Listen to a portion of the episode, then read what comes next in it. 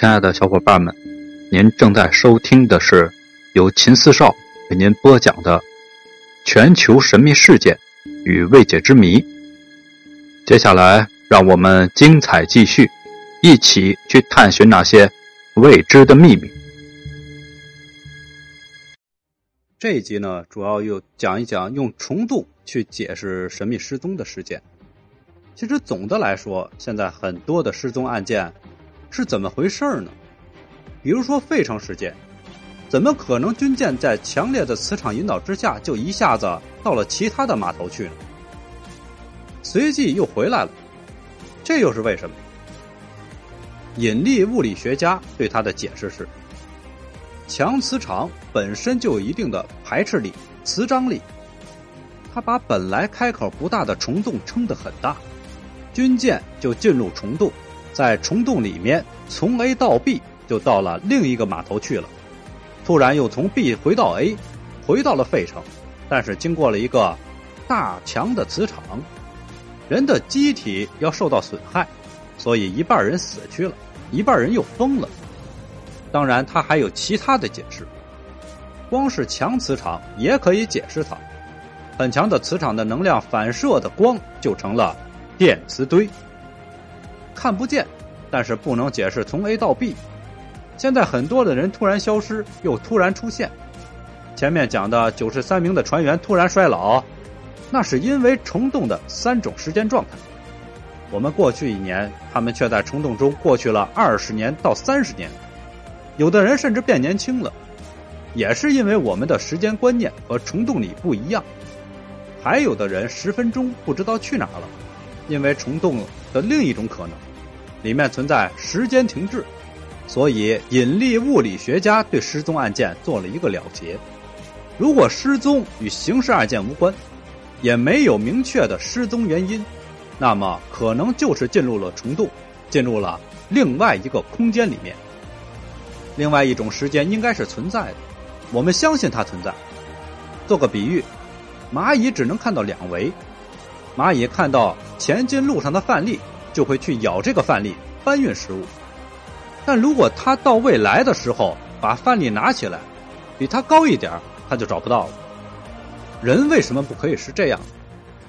我们生活在长宽高三维空间里面，还有第四维我们不知道。如果到了第四维就失踪了，回来又会显现出来。就我们的经验来说，我们生活在三维世界。但从理论思考的角度来说，应该是四维，所以很多的失踪案和虫洞有着密切的关系。还有一个专家说，他说人总是要离开地球的，因为地球是要毁灭的。我们已经认识到了这种问题，人类在想如何能到遥远的外星球，有没有一种通道呢？因为我们无法超越光速，所以就按照现在的理解。有一种可能，就是寻找另一个空间，大的行动。我们从那个角度寻找一种机制来研究这个问题。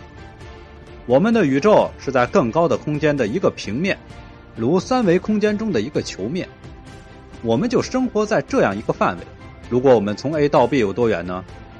通过弯曲面大概要二十六年，但是如果这里有虫洞，只有一公里。人们总是要离开地球的。所以我们正在研究这个问题：是否可发现的、可掌握的魔幻虫洞通向宇宙的另一边？这是具有现实的意义问题。然后这个教授就给大家放了一首法文歌，叫做《幽灵船》。这是加拿大的一位非常有名的歌手唱的，她的丈夫为她做的词。歌曲的含义是：即使到了另一个空间，我们仍能相见。这个教授呢？就是为了让大家一边听一边思考，然后去做个讨论，什么问题都可以问。他认为失踪并不是一件恐怖的事情，有些事情是可以解释的。这个时候，主持人就说了：“伴随着一首好听的法文歌曲，我们进入互动环节。